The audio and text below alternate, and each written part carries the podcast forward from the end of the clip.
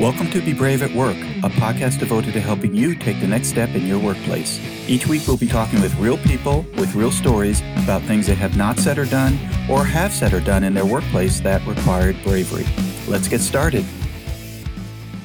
Hi, everyone. This is Ed Evarts, and I'm the founder and president of Excelius Leadership Development. Welcome to Be Brave at Work, a podcast devoted to helping you take the next step in your workplace. I hope you'll listen to our past podcast conversations. And if you'd like to hear past episodes, go to bebraveatwork.com, subscribe to our podcasts, and learn some valuable lessons about bravery at work. My new book, Drive Your Career Nine High Impact Ways to Take Responsibility for Your Success, is now available in paperback, on Kindle, and in audio at Amazon.com, BarnesandNoble.com, and any online book retailer you prefer. Check out Drive Your Career today. Our podcast today is sponsored by Cabot Risk Strategies.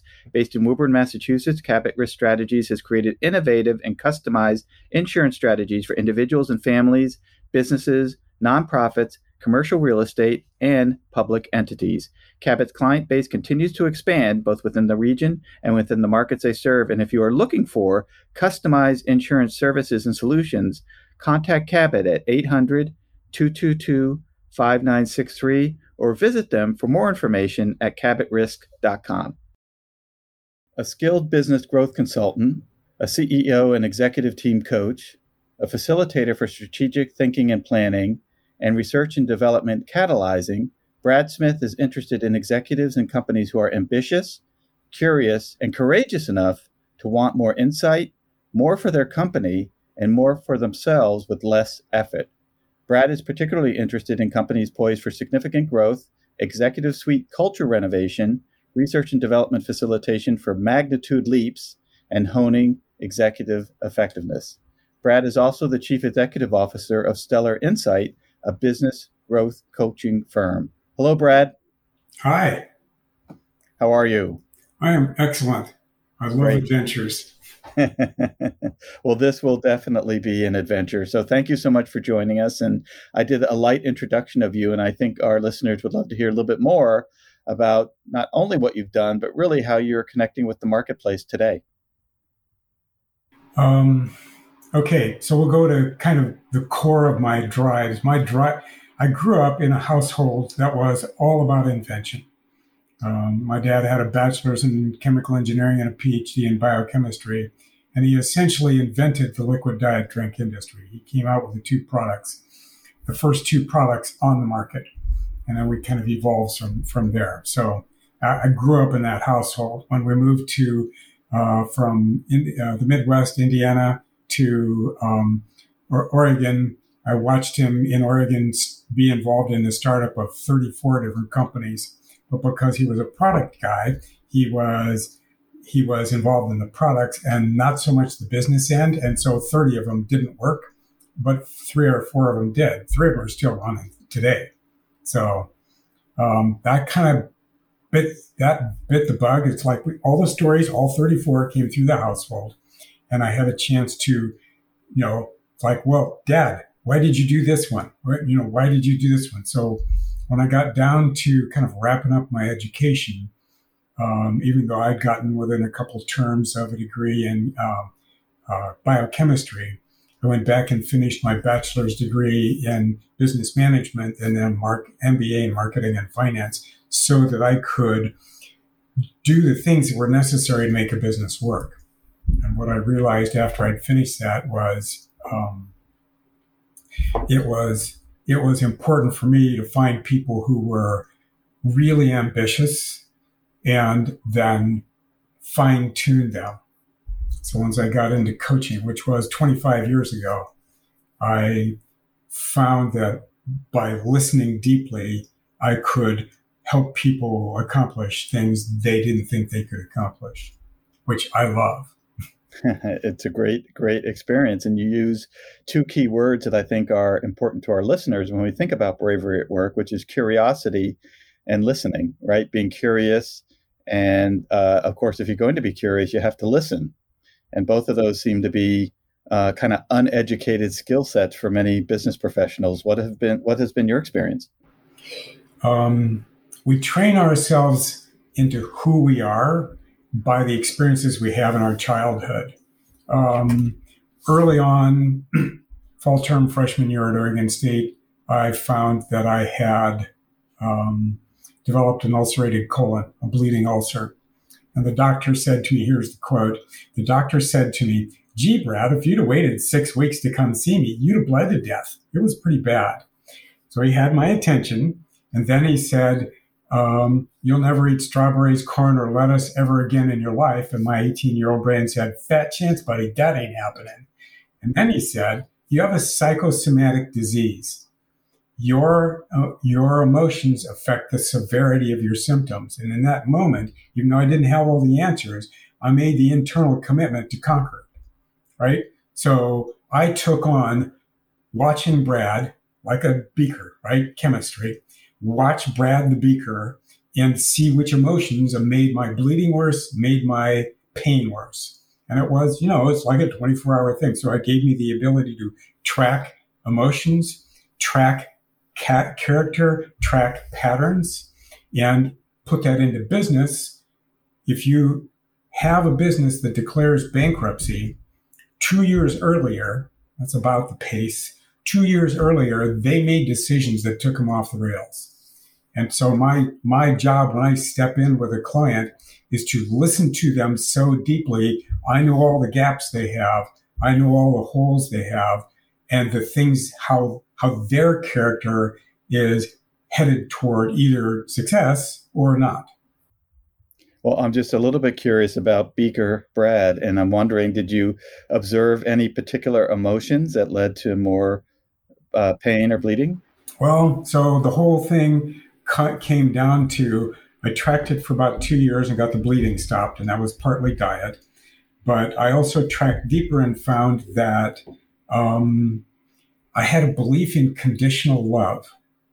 And when I didn't feel loved and I didn't feel safe, which is a key piece in bravery, if I didn't feel safe, then I pushed energy from that part of my body. So tracking deeper, I found a memory that I, you know, normal conscious memory that I had at about 14, maybe 12 months old. I was walking and being curious, playing in the diaper pail.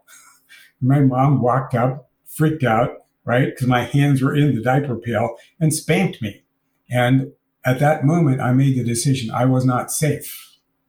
And so I went back in with hypnosis at about age 41, 42, um, no, 45, excuse me, and rewired that memory. And within a year, all my symptoms were gone, period. Wow.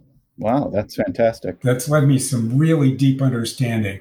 The other thing that I found about myself is I'm quiet when I need to be. I'm an extrovert when I get to be. Um, but I also have a really strong sense of justice. If I see something, here's an example. If I see something going on that I, I will immediately step up, right? So driving down the road, come to a stop sign. There's a stoplight there. Stop.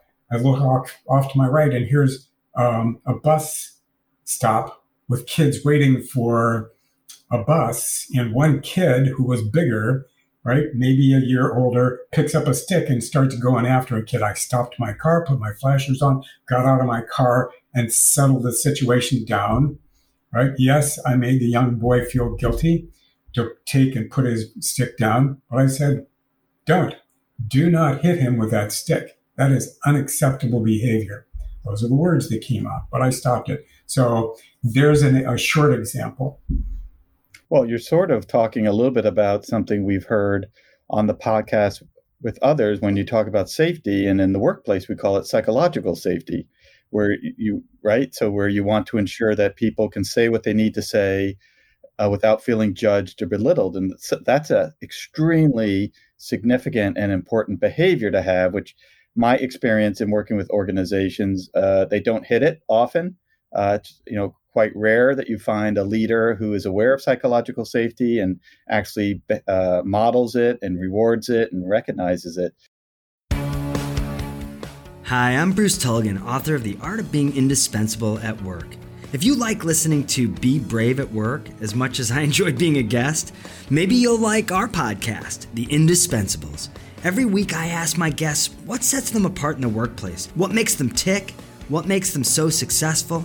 I've interviewed so many amazing people, executives, rock stars. Uh, I interviewed New York Times columnist Ron Lieber, former Chief of Staff of the United States Army, General Dennis Reimer, General Greg Langell, who was Deputy Commanding General of Joint Special Operations Command. If, if, if you're interested, please listen and subscribe to The Indispensables on Apple Podcasts, Spotify, or wherever you're listening to this show. You work with small businesses. What what are some of the experiences that you've had with businesses as it relates to creating psychologically safe environments? So I don't, I won't because I'm under client privilege. I won't mention names or no names needed. situations even. Right.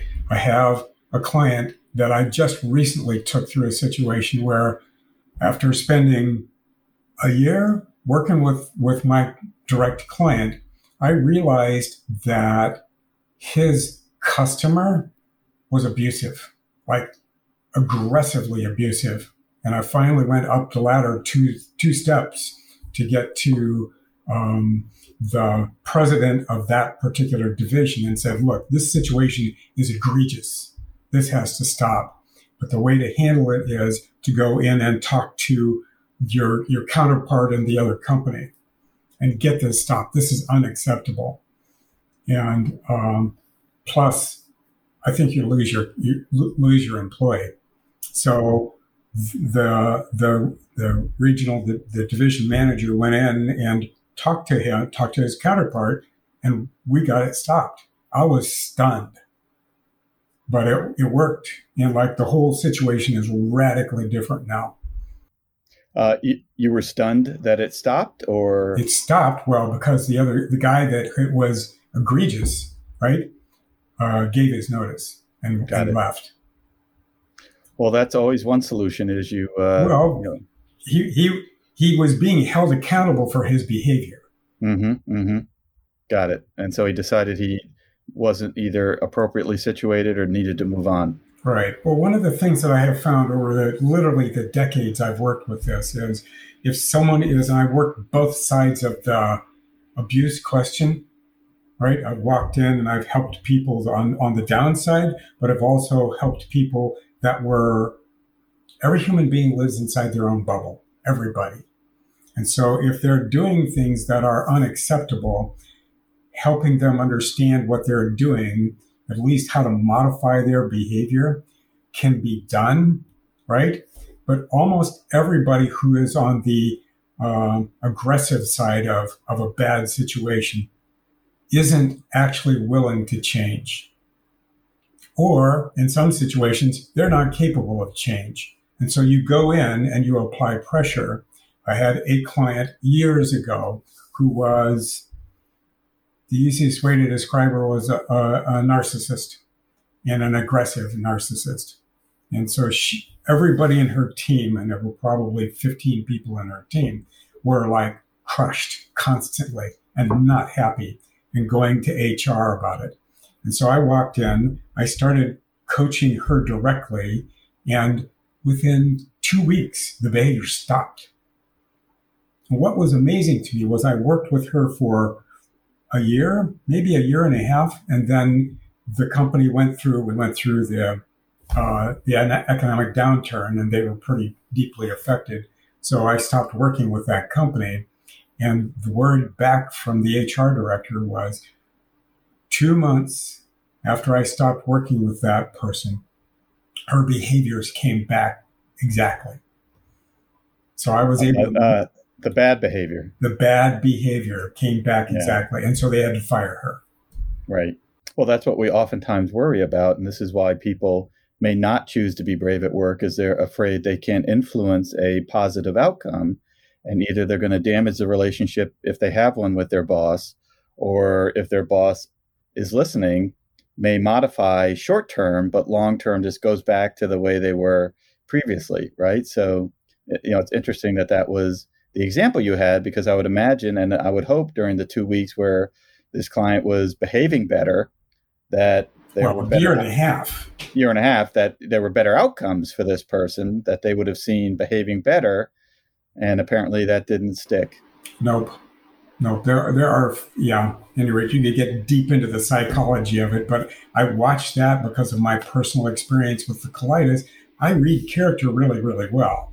And I know the pressure points inside someone to help them achieve what they want to achieve. If they want to achieve happiness in their group, that's one thing. But getting them to want that is a whole different animal. So, in the work that you have done with clients and client companies, Brad, are there any words or phrases you think of when you think about bravery at work? You have to have a commitment to yourself first. In other words, my sense of justice is very, very strong.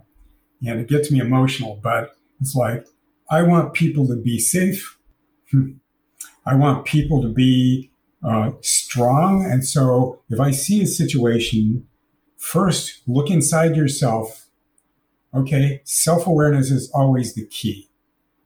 Okay. Then situational awareness comes second. But until you do self awareness first, you can't know the power differentials that are necessary to correct a situation. Look inside yourself and say, Am I capable of stepping in and do I care about the cost? Right? If you're insecure, that's another inside awareness, right? Right? My insecurities keep me from speaking up. Okay.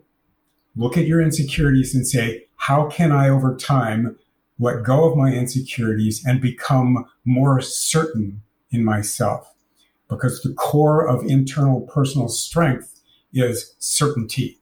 What are you certain about? right? And I had to do that whole discussion at the start of my business when I was doing cold calling and had one really, really horrible afternoon. I'm going, okay, what's really going on? So I put out flip chart paper on the wall and I literally coached myself through the situation, got down to that the core of every piece of strength I had in me was a specific point of certainty.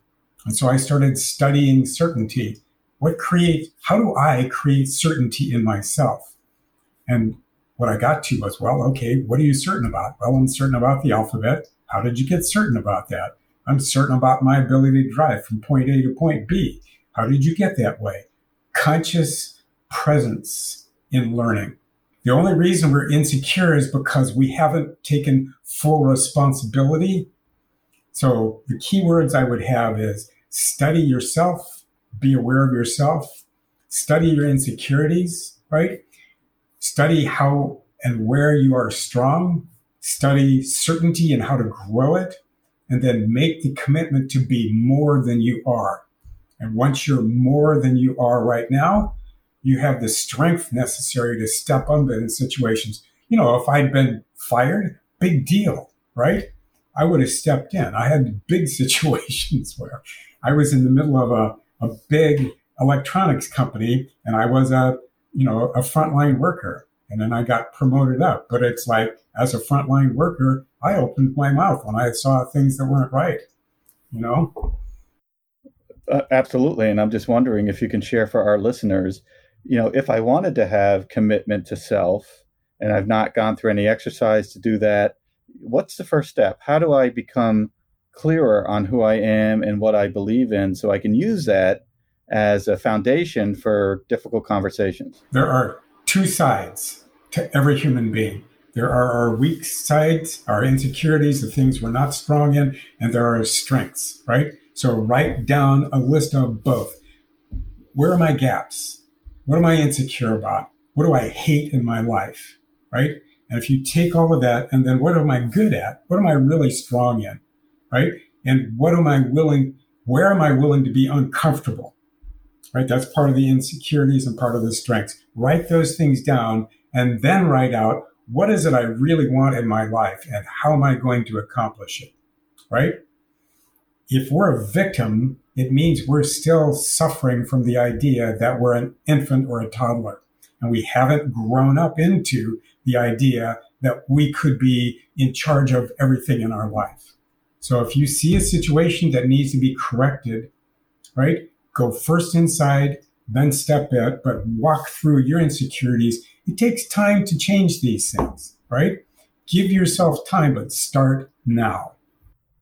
Well, I'm a big, big fan of self awareness. I believe helping clients grow their self awareness on how others experience them as well as how they experience themselves is uh, super critical, right? And it sounds like that's a key uh, activity or comp- component of really figuring out how to be committed to yourself.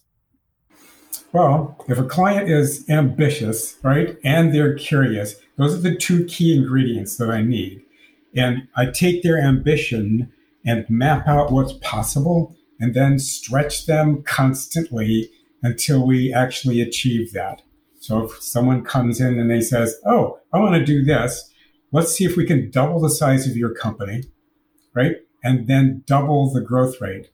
And if we can double the size of your company on an annual basis, which is my real goal, right?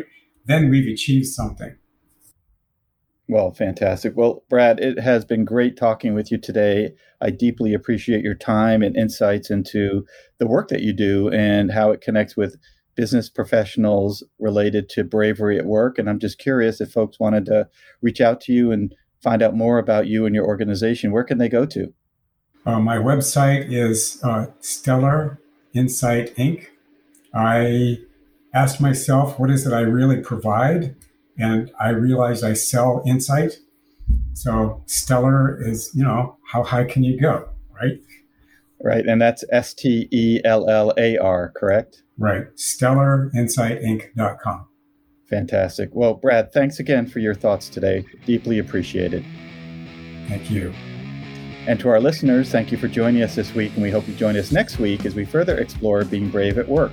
We also remind you to subscribe to our podcast at bebraveatwork.com and our download and listen to our podcast on multiple online platforms. We are everywhere.